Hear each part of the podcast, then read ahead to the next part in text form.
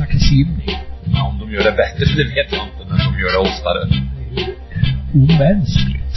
Ja, det gör vi Bosse. Vi trummar på. Simpodden. Hultén och Jansson. Då är vi nästan framme vid eh, den 250 simpodden Hultén och Jansson. 249 just nu. Jansson, det har snöat mycket på dig de senaste dagarna. Känner du dig mer insnöad än vanligt? Jag känner mig ofta insnöad. Nej, men alltså nu har ju det övergått till ett eh, kraftigt regn började för en tio timmar sedan och ska hålla på i tio timmar till. Ja, ja. Men eh, det får vi leva med. Det är bara Mm. bra här annars. Ja. Bra. Eh, Vi har ju en gäst idag det är väldigt trevligt att få hälsa varmt välkommen eh, René Thor till simpodden Hultén och Jansson. Kul att se dig René. Tackar, tackar. Mm. René är ju lite yngre än vad vi är, även om det är hårfint. Så vi har ju nästan mötts i simbassängerna, men vi har också mötts vid sidan om bassängerna. Vi ska ju snacka lite om eh, vad du har eh, gjort inom simvärlden. Eh, familjen Thor är ju inte en helt obekant simfamilj i simklubben Neptun. Ni fick nästan ett eget kapitel i Neptuns hundraårsbok. Vem var det som satte igång eh, torandet i Neptun egentligen? Var det flera generationer sedan? Ja, alltså vi började nog egentligen eh, utan några simkontakter eller någon simhistoria eh, med att min, min gamle far som, som nu eh, mera sover för, för, för framtiden, han, han tog med mig till eh, Forsgrenska badet 1960 eller 61 till simklubben Neptun som hade verksamhet där och sådana klubbkvällar på tisdagskvällar. Och på den vägen är det egentligen. Jag simmade en gång i veckan och sen blev det tre gånger i veckan och sen så blev det fem gånger i veckan och, och, och, och jag liksom blev simmare och, och ja. På, Mm. Men dina föräldrar hade ingen, dina föräldrar hade ingen simbakgrund? in, ingen simbakgrund alls. Nej. Det var en ren slump och de insåg också och när vi var på landet och badade sa att jag tyckte det var kul att vara jag i vattnet. Mm. Mm. Sen hade du ett gäng syskon som också har eh, drabbats av den här klorsjukan, ja. Ja, jag har en syster, en mellansyster Susanne och, och en lillsyster Marianne som är några år yngre än vad jag är som också simmade. Och, och vi, så vi var tre stycken i familjen eh, och, och det var inga andra idrotter egentligen som var, var aktuella för oss eh, på ett seriöst sätt utan det blev, det blev simning i Neptun och mycket eh, SM-deltagande. Mm. Och sen så har eh, de här syskonen då eh, på något sätt eh, genererat mer simning i första stadiet i form av flickvänner och pojkvänner ju. Ja, jag träffade ju min fru i- bassängen, Ylva Ottosson hette hon då. Ehm, och min syster träffade Leif Andersson som numera heter Leif Thor och, och min mellansyster träffade Hasse Holm som jag dessutom tror faktiskt att du har gått i skolan eh, eller på GH tillsammans med. Mm. Vi gick samma klass. Mm. Som, ju, som ju då var simtränare i Neptun i många år. Mm. Och sen så har ni genererat en next generation också. Du får dra igenom hela eh, skaran där så får vi Ja. höra vilka det är. Precis, long story short. Eh, Jag har fyra barn och alla de här barnen har, har simmat eh, mer eller mindre framgångsrikt eh, i, i ungdomslandslag och landslag. Två av grabbarna har simmat mästerskap. En av grabbarna, grabbarna tror jag var ute med Thomas också på ett mästerskap. Jajamän, stämmer gott det. fotboll-EM och, och sen hade Susanne hade tre, tre barn som simmade och kanske inte simmar lika framgångsrikt men de har ju varit väldigt engagerade i simrörelsen och sen har Marianne haft två grabbar som också har simmat och, och tagit SUMSI-medaljer och IS-medaljer. och- Så det blir mycket simning i, i tjocka släkten. Mm. Det måste vara Sveriges största simsläkt. Eh, Kan man kalla er det? Ja, jag har inte någon direkt koll på det men det, det var som sagt var mycket simsnack på släktträffarna, absolut. Mm. Mm. Det är kanske är ett nytt mått vi ska ta in i, i, i simningen här. Vi, har vi tio topplista på, på Ja. simfamiljer? Ja, ja det, det kanske är någonting att, att Ja. Men det blev väldigt mycket gemenskap och, och, och roligt på det sättet. Sen Mm. så blev ju också, eh, i alla fall min syster, mellansyster och jag, vi blev ju väldigt engagerade som ledare sen i, i Neptun också. Så att Mm. själv satt jag ju, tror jag, minst 10-15 år som, som ansvarig för elitsimningen i Neptun. Ehm, och ehm, ehm, det var ju liksom i den vevan sen som, som jag hamnade i det här med, med läkardelen också.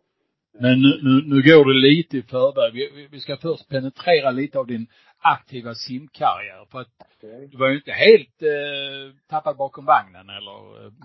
Ja, Jag har för mig att jag simmade flera SM och och har nog tävlat en hel del mot dig också. Jag har för mig att jag hade några, i alla fall några matcher som jag, som jag besegrade dig på, på bröstsimmet. Mm. Min bästa placering blev en fjärde plats och, och, och den gav mig faktiskt möjligheten att en gång få representera simlandslaget på en landskamp var det. I Mölndal. I Mölndal. Exakt. Så Ja, och vet du gång- vem du hade som tränare då?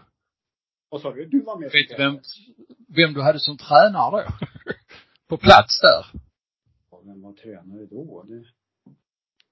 Ja, nej, det minns jag inte. Jag, Ja, men det var jag. Det, det var jag. det var du. Och Sve- Svenne var förbundskapten va, eller? Ja, och Sven, Sven, eh, vad heter han? Eh, Senna från eh, Växjö var med. Och så var det någon tränare till. Och jag kommer ihåg, då hade jag slutat simma sedan fyra år tillbaka, men så, så skulle du dra en 25 så sa jag, då simmar jag mot dig. Och då, till min stora glädje, så spöade jag dig på 25 bröstsim. Det kändes Man bra. väljer vad man kommer ihåg blir väldigt tydligt Exakt. i det här samtalet. Jag kan Men alltså det, det blev inte mer än en landskamp och inga mästerskap då? Nej, det blev inga mästerskap och, och egentligen av den en, enkla anledningen att jag eh, eh, fokuserade också på min läkarutbildning. Så jag körde läkarutbildningen konsekvent rakt igenom och det, det, vi återkommer kanske i podden kring det, just problemen att kombinera då högskolestudier med, med, sim, eh, med elitidrott ska jag säga. Mm. Och hur, hur man kan liksom hitta rätt former för att få balansen. För det, det, det, antingen, det, det är en risk för att det blir det ena eller det andra. Och, eller så blir det halvbra på bägge. Mm. Men du, eh, eh, hur, hur lång var simkarriären om vi säger som, som du tränade hyfsat regelbundet? Så jag tränade nog regelbundet från 1964 till 1981 gjorde jag mitt sista SM. Och då simmade jag SM från 70 till 81. Så Mm. jag, tror, jag simmade 28 SM. Så det, det blev Oj. många. Det blev Mm. många SM. Mm. Mm. Men då var du alltså 26 år när du slutade? Ja, och då var jag äldst på den tiden. Och det kan ju konstatera nu att det finns sådana som är tio år äldre och, och finns Mm. med på elitnivå nu. Mm. Och där har det skett en utveckling. Ja. Sen blev, hade du då under tiden utbildat dig till läkare och, och, och eh, hur, vad specialis, specialiserade du dig på i den branschen?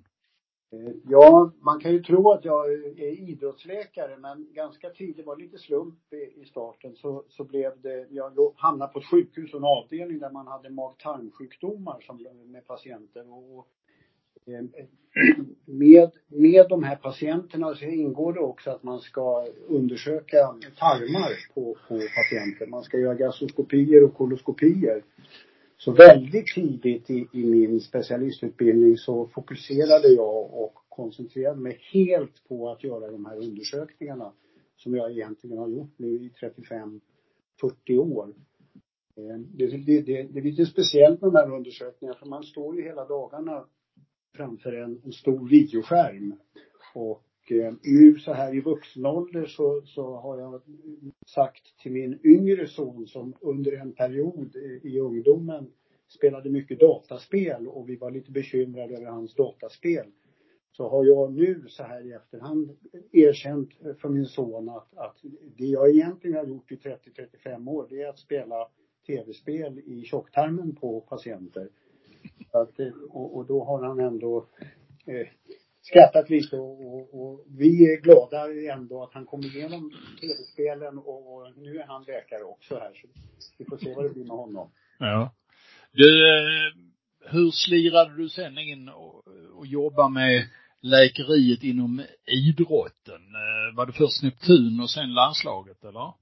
Nej, Neptun har inte gjort någonting egentligen medicinskt. Mm. Jag har bara varit klubbledare. Men min, min landslagskarriär, den, den eh, blev ju väldigt plötslig därför att eh, 1991 så kom Hasse Kronak, nytillträdd eh, förbundskapten, hem från ett läger som han har varit med Bengt Eriksson som ju då var förbundsläkare eh, Eh, i många år tidigare och var med på det lägret. Och Hasse Kronak som var väldigt tydlig i, verbalt och, och sa precis vad han tyckte och tänkte konstaterade att jag åker inte ut på träningsläger mer med, med, med doktor Eriksson.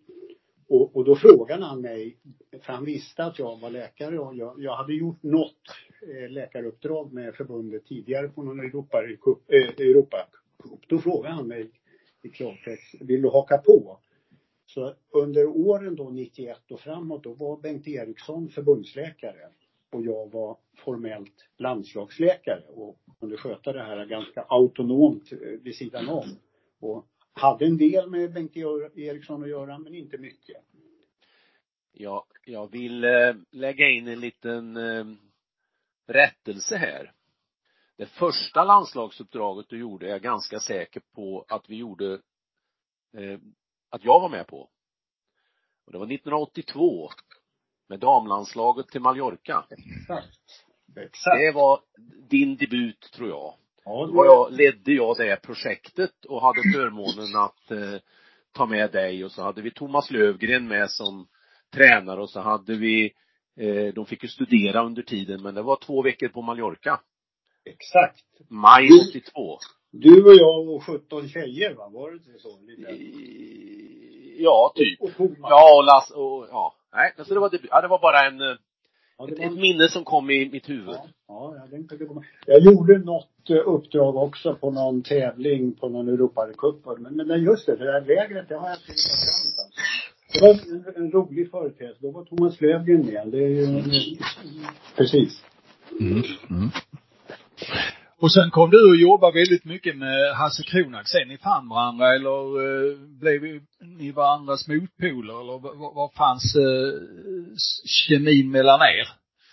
Nej, jag tycker att vi hade en väldigt bra kemi. Eh, Hasse Kronak lämnade över det medicinska ansvaret helt till mig och jag hade möjligheter att helt styra också med med det, det, det medicinska som grund om, om man skulle simma eller inte simma, om man var frisk eller sjuk etc.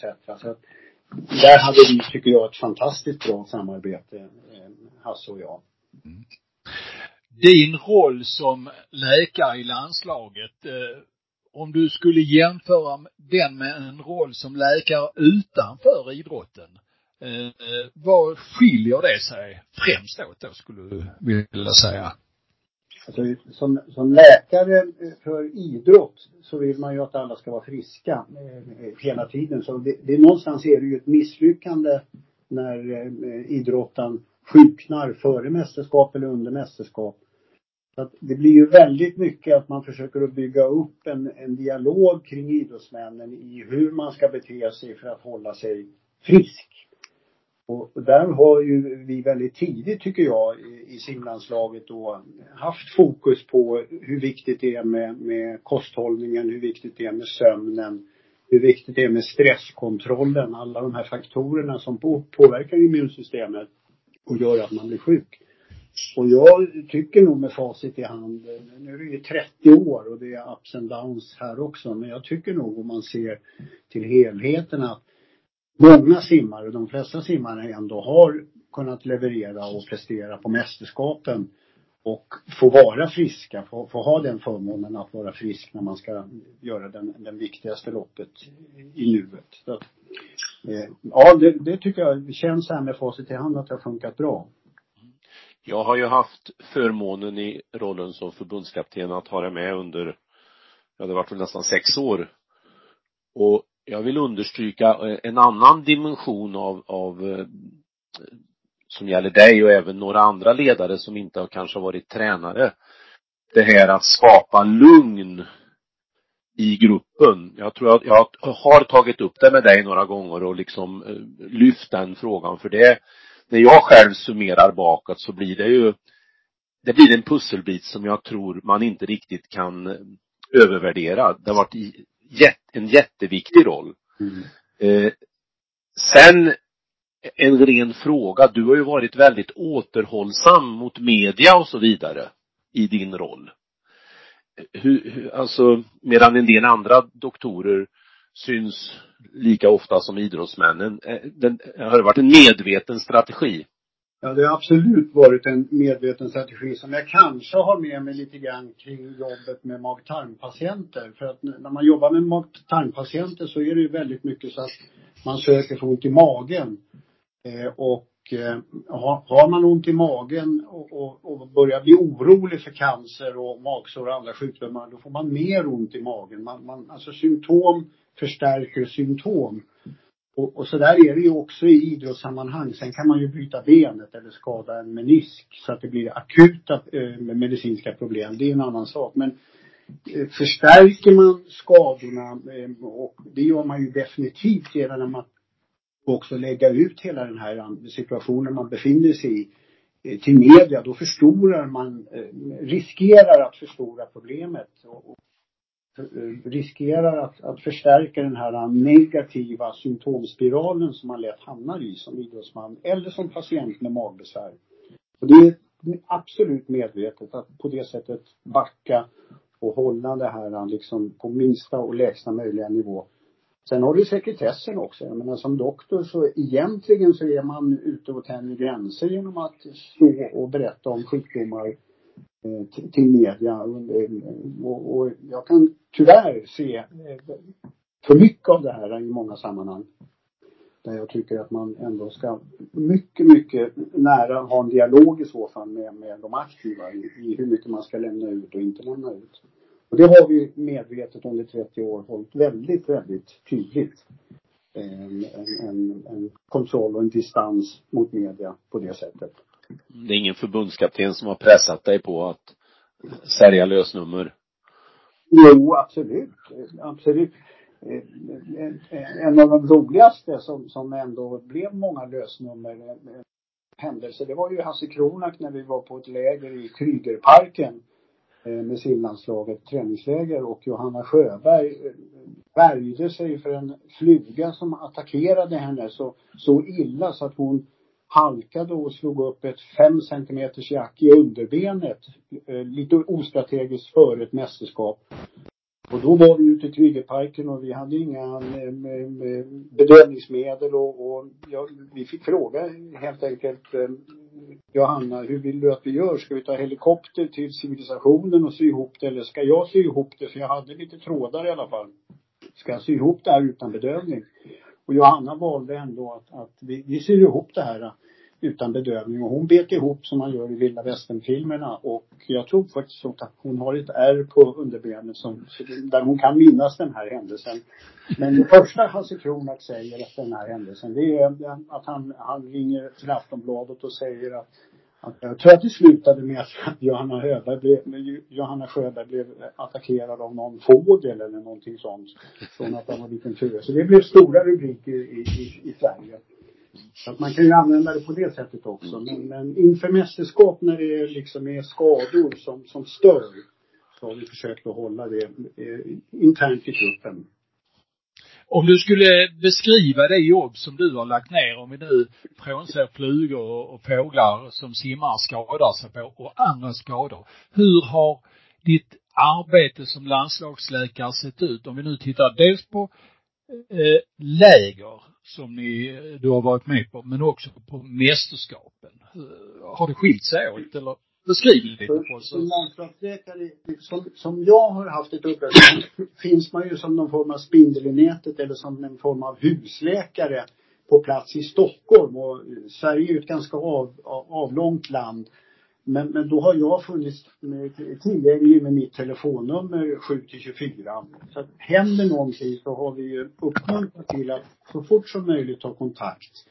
Så där har jag ju fört en dialog och sorterat i det hela om, om det är så att man kan avvakta eller om man måste göra något och gå till doktorn eller om jag har kunnat hjälpa till på distans med läkemedel och ordnat det hela. Sen har jag ju då haft en, en uppgift inför läger att se till så att alla är vaccinerade på, på ett eh, optimalt sätt. Och också är friska när man åker på läger. Så det har varit en kommunikation före läger också. Eftersom man inte vill ha sjukdomar med sig på lägren. Det, det i sig var ett problem. Man kan ju tänka sig att unga ärgiriga simmare, de, de, de eh, mörkar eh, sjukdomar till exempel. Ja, absolut så har det varit ett problem. Och, och det svåraste i det här, det har ju varit att sortera då i om och, och hur man ska liksom besluta. För att just de här besluten att du ska inte åka med på lägret, du ska inte åka med på mästerskapet. De är ju väldigt, väldigt svåra att ta och obekväma. Så att då har det oftast varit en diskussion tillsammans med förbundskapten. Tack och lov väldigt sällan. Mm, mm. Eh, om, om vi nu säger att ett läger eh, går ganska bra och du finns där som en resurs och det inte händer så mycket. Har du haft eh, eh andra fasta uppgifter under dagarna? Nej, på, på läger, alltså det ideallägret, det är ju att alla är friska och, och, och att doktorn är frisk och har lite energi och, och sköter om sin kropp och tränar lite och, och socialt umgås med simmare och ledare. Så läger, lägeraktiviteterna i bästa fall har ju varit något som man verkligen, verkligen har sett fram emot. Och där har ju inte samma stresspåslag som det finns under, under tävlingarna funnits också. Så att eh, läger har varit trevligt att åka ut på. Mm. Om du då tittar på mästerskapen, eh, vad har eh, det viktigaste varit för dig där, förutom att vara husläkare och resurs så att säga, ständigt? Vi var ju inne på det lite grann tidigare. Det, det, har ju varit liksom att i anspänning, i stress i den här situationen där man har symptom som då inte kanske har med sjukdom att göra. Sortera i det här och försöka eh, förmedla ett, ett lugn, förmedla eh, stabilitet och, och hjälpa till och, och dra tillbaka den här stressen som ofta byggs upp inför mästerskapet. Så lugn och ro och ha kul. Alltså, det, det, är oerhört viktigt. För, och det känner man ju när man ser också när man är utanför hur viktigt det är för idrottsmännen här i intervjuerna och sånt ändå att vara avslappnade och, och känna att det här är kul och, och, och vara här och nu och njuta. Du stressar ju även ner oss ledare genom ditt sätt att vara. Ja, jag hoppas. Minst viktigt. Jo, jag, jag hoppas att, att, för det har ju sagt, också funnits en tanke i det också, att, att försöka och, och avdramatisera det här väldigt, väldigt, väldigt viktiga som ju ändå finns där. Men, men man måste slappna av, för stressen i sig är, inte bra. Stressen på ledarteamet, stressen på de, de aktiva känner ju av det också direkt. Mm. det, det gäller att stressa av och så, så, verkligen skratta, njuta och ha kul. Mm. Har du varit läkare till ledarna också emellanåt eller de har kunnat sköta sig själv? Nej, nej, absolut inte. Och där är, där är man ju både kurator, psykolog och, och läkare. Så absolut så, så finns det.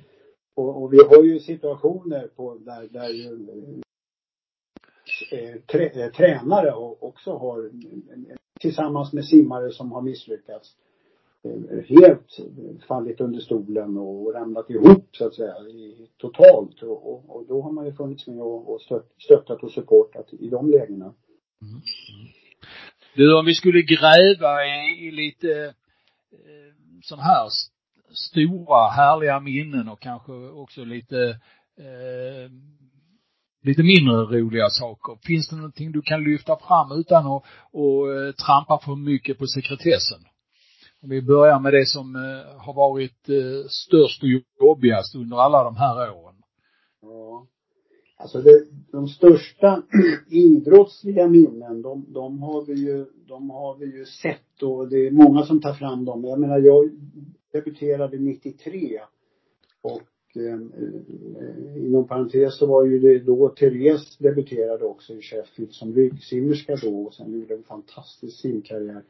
Men redan 95 då på, på VM eh, i, i Wien så, eller redan 94 i Rom var det som, som jag fick vara med då på läktaren och, och se det här fantastiska 4x2 eh, undret där, där Sverige krigar ner Australien och, och USA. Eh, så det är ju en av de, det, det, då kommer man in och kände på att det här var ju ganska kul när det går bra för simmarna. Eh, sen 95 så, så, då skulle ju Lasse göra ett bra fjärilslopp så man satt ju och hejade på honom i Wien på, på, på långbana. Och då när man tittar på den, den finalsimningen så är det ju tomt på, på, i mitten på bassängen och sen så ser man någon snubbe som, som vänder och, och sen är det tomt igen. Då är det en ryss då som heter Pankratov som, som började med det här kickandet och, och på den tiden fick man kicka hela, så han, i princip kickade han 50 meter första längden och 30-35 meter andra längden. På 52 sekunder som ju fortfarande är en tid som står sig ganska bra på 100 fjäril och slog världsrekord då. Lasse gjorde ett sämre lopp då och kom bara sjua då. Men, men det blev ju bättre resultat längre fram för Lasse. Så det är ju några sådana här grejer för länge sedan.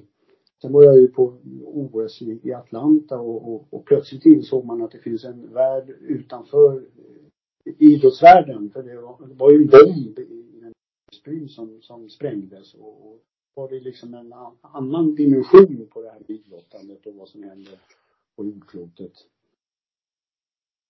Mm. Sen, sen hade du ju, en, när du verkligen blev medial också. Det var ju eh, sammankopplat med klubbkamraten Therese Alshammar. Berätta lite. Ja, det var, det var, nu ska vi se, det var, det var ju längre fram va? Det var 2000 12. 2008. Eh, när hon får sin, eh, när hon får sin nackspärr. Eh, jag visste ingenting om det här. Johan och, och Therese har ju då tränat på läger och så kommer de och ansluter till oss i, i Pescara och eh, då är inte det mer än en vecka, tio dagar innan OS så, så berättar hon hur, hur problem hon har i nacken med utstrålning i en arm. Och det slutade ju med en, en, en, vi fick ringa och beställa en magnetkamera så att när vi kommer till Osby några dagar före lopp så inser vi ju då att hon har ett eh, akut diskbrock i nacken med vad det innebär.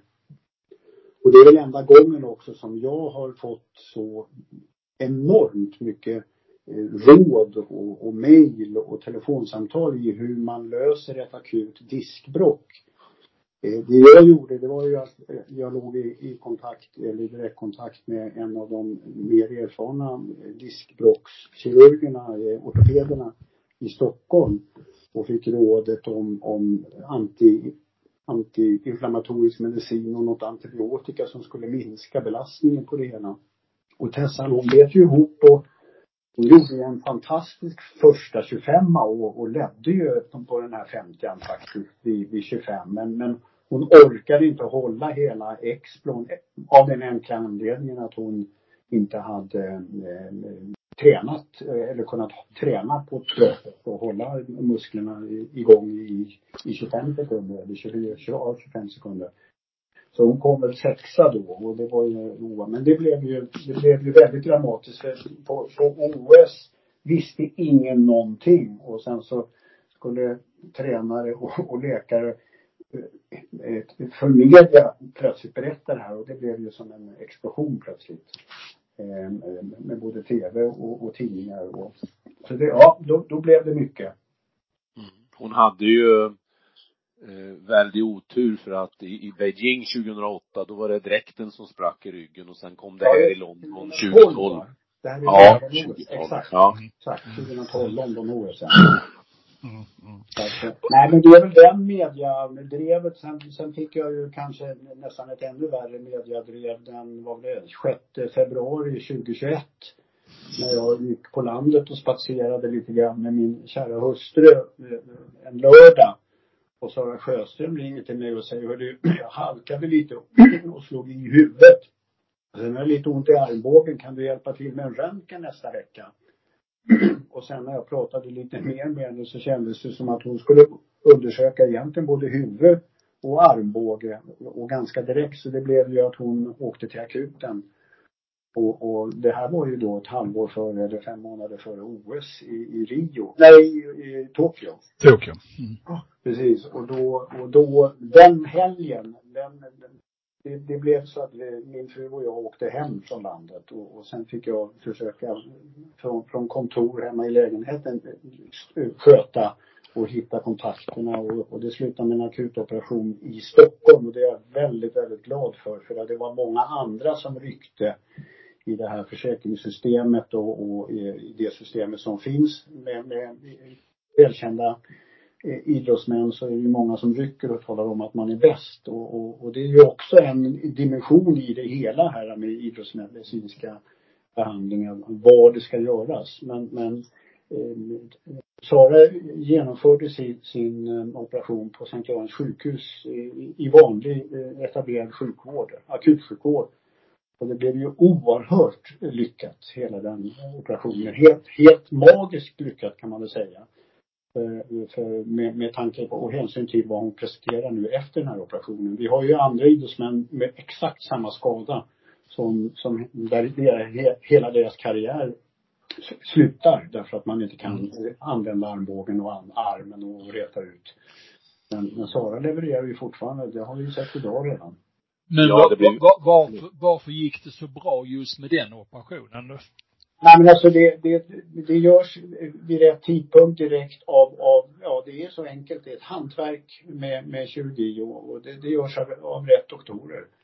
Mm. Eh, så enkelt är det. Man gör det rätt och, och, och noggrant och har en erfarenhet och volymer. Så att de här doktorerna som jobbade här, de, de hade volymerna och jobbade med, med sådana här trafikskador och, och trauma och, och knoppar ihop benpiper på hela dagarna. Så att mm. erfarenhet och volym.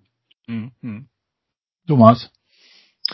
Ja, jag tänkte bara fylla i det att utifrån lyckat att, eh, ja för det första fem månader senare så kunde hon ju simma och simma på världsnivå och ta medalj på OS och numera är hon ju bättre än någonsin och så, ja. som du var inne på i morse senast visade hon ju upp sig på ett sätt som, ja, man blir eh, förstummad. Ja, nej det är helt, helt otroligt. Och där hade jag ju ångest och, och sömnstörningar den eh, helgen. Jag någonstans tänker ju tanken att det här är så pass illa så att och, och det är ju ingenting som jag kommunicerar heller. Utan fortfarande är det ju så att allt ska sluta lyckligt och, och man ska ta medaljerna igen. Men sen har man ju sina egna inre tankar och, och det får man jobba med och försöka tränga bort. Mm. Men då kändes det, förlåt, då kändes det väldigt tryggt att lyssna på dig på de presskonferenser ni höll i det här ärendet. Jag kommenterade det här, här hemma att eh, det nu René är som bäst. Ja, och där är det väl liksom den här balansen med att ändå förmedla att det här är en allvarlig skada. Men den här, det går att, att, att komma tillbaka och komma tillbaka på samma nivå. Och sen har man de här inre tankarna med liksom som man tänker naturvetenskapligt eh, själv. Och, och, som man kanske håller igen också i, i eh, att, att, ja just tanken att det, det kanske inte går att bli världsmästare eller, eller OS-mästare med med en fraktur i armbågen med vad det innebär i operation. Så att man har ju de här tankarna själv, men man förmedlar inte det utåt. Om jag ställer frågan så här lite utanför eh, eh dina medicinska kunskaper. Hur intresserad är du av simning? Mycket intresserad, absolut. Jag, mm. Nu kör jag ju med SVT, det är ju så fantastiskt tycker jag med SVT här nu för man kan ju snabbtitta. Att, eh, men jag tittar igenom varje lopp, eh, så kallat snabbtittar och, och de här intressanta loppen. Och nu har det ju blivit en del långdistans som är intressanta. De tittar jag på varje meter. Mm. Eh, och eh, sen kan man hoppa över lite prisutdelningar och såna här saker. Va? Så, nej, jag följer med och jag, jag absolut. Mm. Mm. Och, eh, är, du, är du allmänt idrottsintresserad? Ja, det kan man nog säga. Jag, jag eh, Eh, titta på alla eh, fotbollsmatcher och då eh, i, i det här sammanhanget så kan jag ju lyfta fram AIK då som ett, ett intressant, duktigt fotbollslag som jag hejar på. Och sen... Nu fick jag ljudstörningar här ja. Ja, precis. så att, nej men jag är idrottsintresserad, absolut. Mm. Om, om du, om du letar dig utanför idrotten, vad, vad har du mer för intressen? Ja, sen har jag ju då, ja, min familj, den finns ju nu och, och, nu har vi fyra barnbarn också som, som ska försöka och hjälpa till och stötta här. Man, man märker ju verkligen tempot i, i vardagen för ungdomarna här med jobb och fam, familj och, och, och livspusslet och då finns vi och, vi och försöker supporta det här. Eh, och eh, ja, sen, sen har jag jag är med i någon herrklubb och jag, jag träffar mina gamla klasskompisar och kan sjunga någon sång ibland. Jag gick ju på musikskola för många, många år sedan. Även om jag då, det blev mer idrott än, musik. Så gick du på Adolf Fredrik eller? Adolf Fredrik, ja precis. Och senast igår kväll så var jag på en fantastisk föreställning med Don Gio Giovanni på Giovanni. Här, så att, eh, den kan jag rekommendera varmt. Så att, Mm. mm. det finns lite annat man hinner med också. Mm. Mm. Du, eh, eh, om du skulle lyfta fram eh, någon sån här historia som går att avslöja nu här utan att trampa på sekretessen. Är det någonting som du känner att det här, det här har jag sparat nu för det här tillfället. Nu, det, nu, nu skulle jag kunna säga det. Ja, jag kan, jag kan ju konstatera i efterhand att 2001, 2002 var väldigt jobbiga år. Och landslagsläkare. Eh, därför att då hade vi dels eh, eh, Ida Marko som blev utsatt för sexuella trakasserier av en, en simtränare. Dels hade vi i förbundet en, en ja, det, man kan kalla det någon form av, av av konflikt med två förbundskaptener som blev en förbundskapten och det var, blev, blev massa möten och vi skulle sitta, man ska ju sitta och såga folk och ha synpunkter och sånt i, i stängda rum. Vilket inte egentligen passar läkarrollen i, i förbundet. Eh, det var Ann Forsell då som fick kliva av och så var det Hasse Bergqvist då som fick gå vidare. Och sen i samma veva så hade vi Emma Igelström då som simmade så otroligt duktigt eh, i Moskva eh, i början av 2000-talet och satte världsrekord som första tjej under 50 som, som fick sin bulimi, bulimi också som störde och tog enormt mycket energi av, av, eh, av dels doktorn men kanske ännu mer eh, energi av Martina Aronsson som var hennes tränare då på den tiden. Så att, ja, det var några, de tuffa delarna. Så, så det är ups and downs. Mm, mm.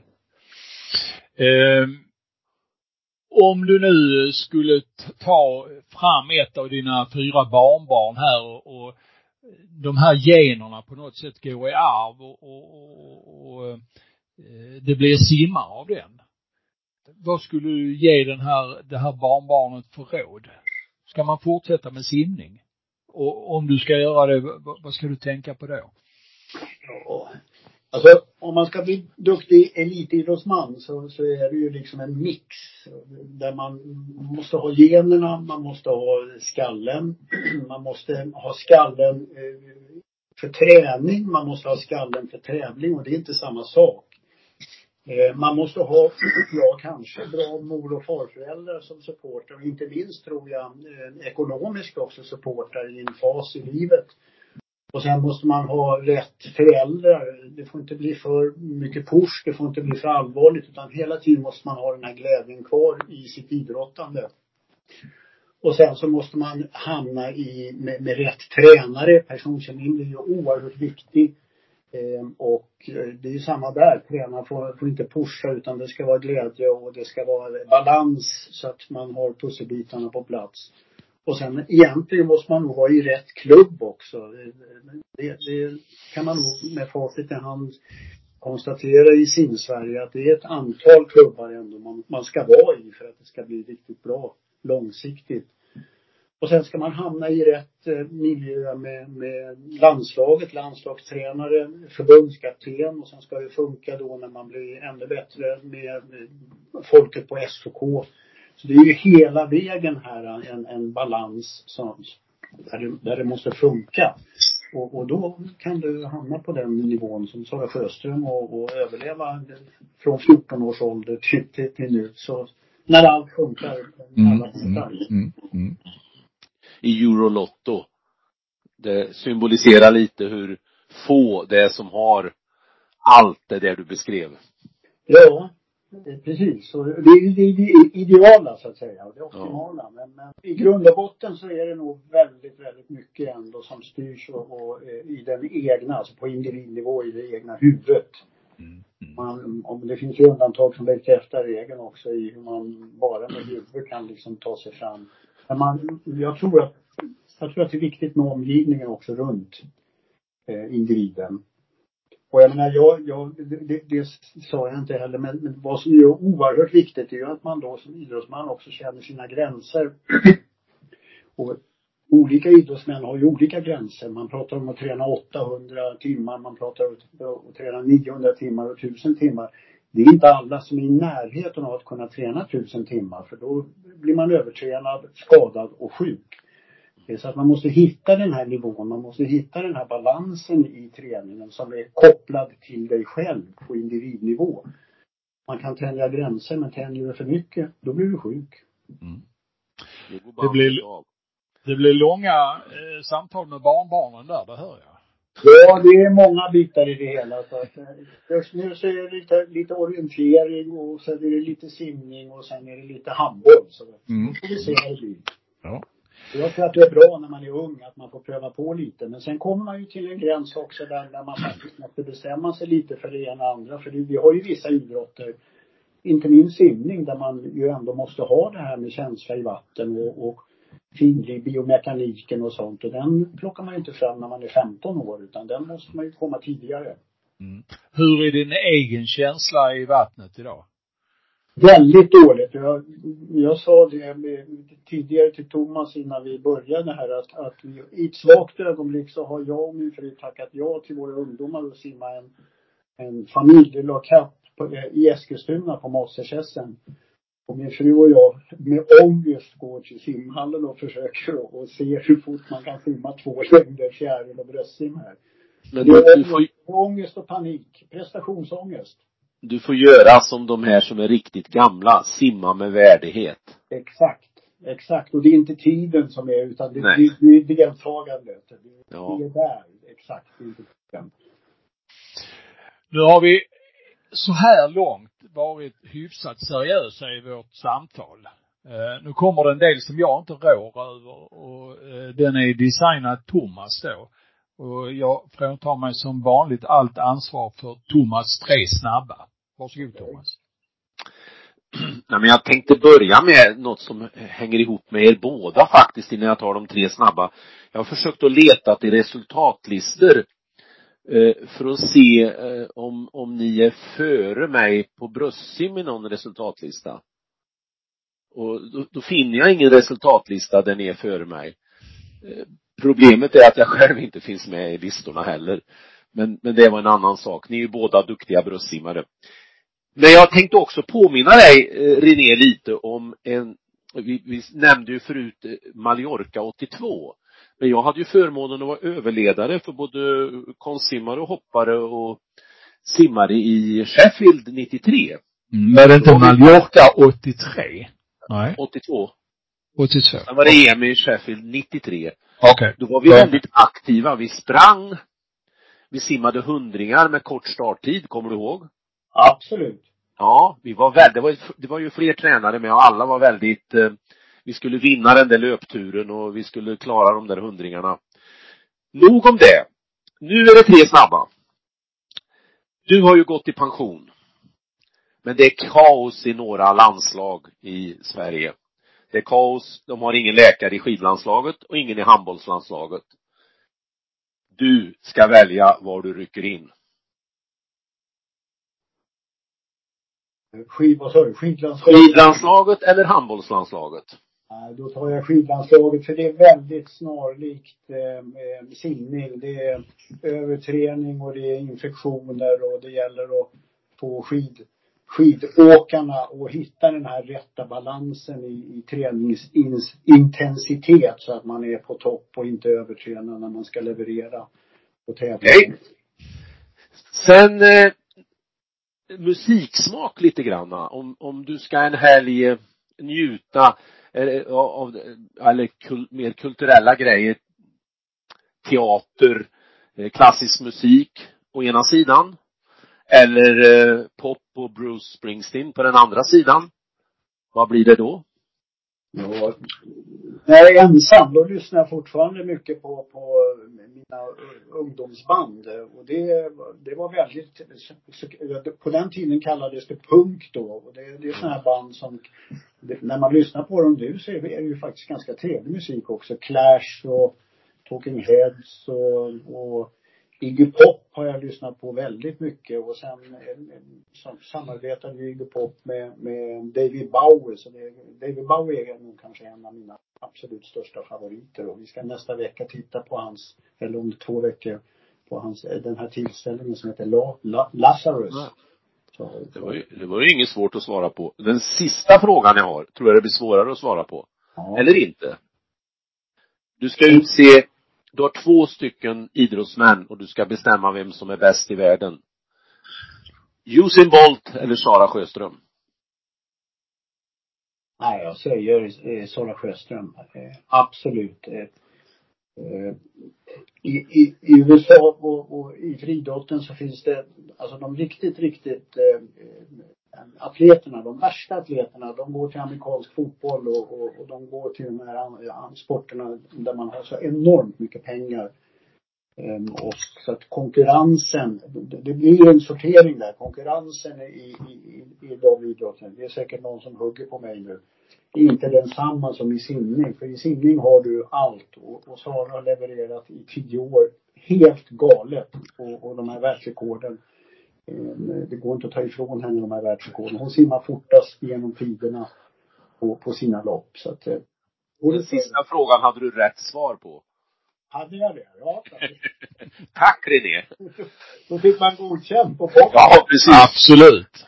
Du, eh, det, vi har en helg framför oss René. Hur tillbringar du och Ylva den? En och till. En. Vi har en helg framför oss nu. Ja. Hur tillbringar ja. du och hustru Ylva den? Ja, faktiskt så är det så att imorgon så samlar vi ihop eh, tjocka släkten här och ska fira Hasse, din gamla pluggkompis. Mm. Eh, Hasses 70-årshäst eh, ska vi gå på i, ja, ja. I, på första gård. Mm. Mm. Det är väl det som är den, den stora aktiviteten. Ikväll är det ledigt så att jag har köpt en liten box med, med ostron som vi ska avnjuta här med, med. Det låter väldigt bra, väldigt bra. Ja. Ja. Eh, därmed så eh, drar vi plösen över det här, den här simpodden Hultén och Jansson och eh, önskar dig en trevlig helg. Tack så mycket ja. René för att du var med oss. Ja, tack för att jag fick vara med. Det var väldigt ja. trevligt. Ja. Och Thomas, till dig önskar jag eh, mycket snö i helgen så att du får göra vad du vill, åka skidor alltså. Det låter bra det. Mm. Ha det gott. Så, ja, så hörs vi inom kort allihopa. Ha det gött. Tack. Hej. Nu ska vi snacka simning. Ja, om de gör det bättre, det vet jag inte, men de gör det oftare. Det är omänskligt. Ja, det gör vi Bosse. Vi trummar på. Simpodden, Hultén och Jansson.